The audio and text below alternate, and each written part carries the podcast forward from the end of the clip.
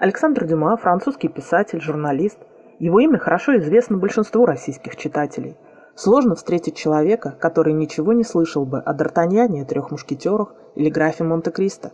Александр Дюма по праву можно считать одним из самых известных и успешных создателей историко-приключенческих романов.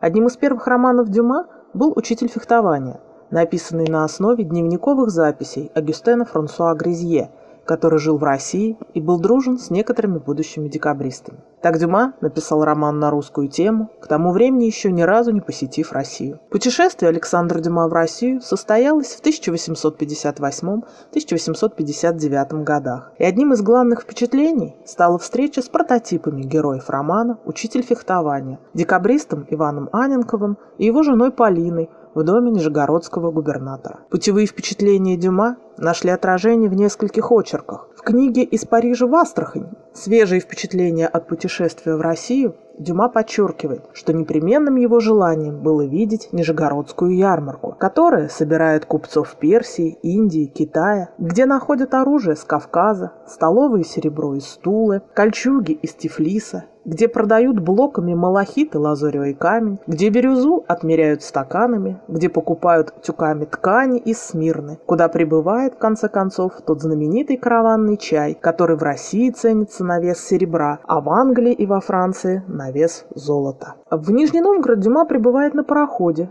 и сообщает, что пароход буквально был заполнен народом, направляющимся на ярмарку. К десяти часам стал доноситься великий шум, подобный грому, прокатывающемуся по небу, или скорее подобно гулу, что предшествует землетрясению. Это был рокот двухсот тысяч голосов. Затем на одном из поворотов Волги увидели вдруг реку, исчезающую под лесом мачт, расцвеченных флагами. Собрались все суда, что сверху и снизу по реке доставили товары на ярмарку. С огромным трудом мы протиснулись между ними и пристали к сибирской набережной. Пытаясь помочь французскому читателю представить столпотворение на ярмарке, Дюма находит лишь единственное возможное сравнение – вспомнить, что творится на улице Ревали в вечер фейерверка. Нижегородская ярмарка впечатляет Дюма с первого взгляда своей пестротой и разнообразием, погружением в людское море разнообразных участников ярмарки. Затем Дюма удается увидеть практически всю панораму ярмарки с террасы пароходной компании «Кавказ и Меркурий». Дюма пишет «Я вскрикнул от удивления при виде спектакля, развернутого перед глазами. Я стоял на самой высоте над местом слияния притока и реки, Оки и Волги.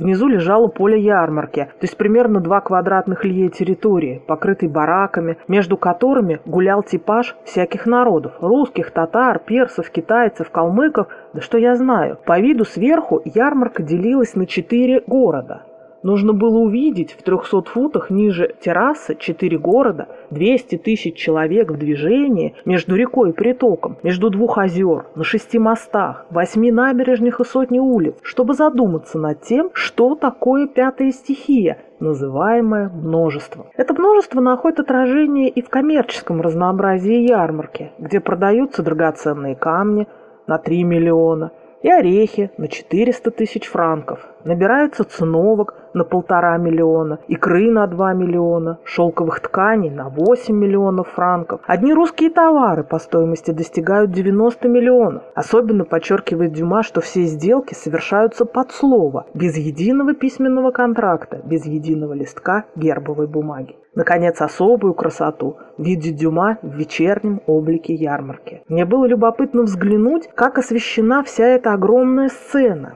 где 300 тысяч человек играли под открытым небом одну из тех комедий, которых, как в античных пьесах, развязку вершит бог Меркурий. Эффект зажигания огней был волшебным и дал спонтанную иллюминацию. Менее чем за пять минут все светилось.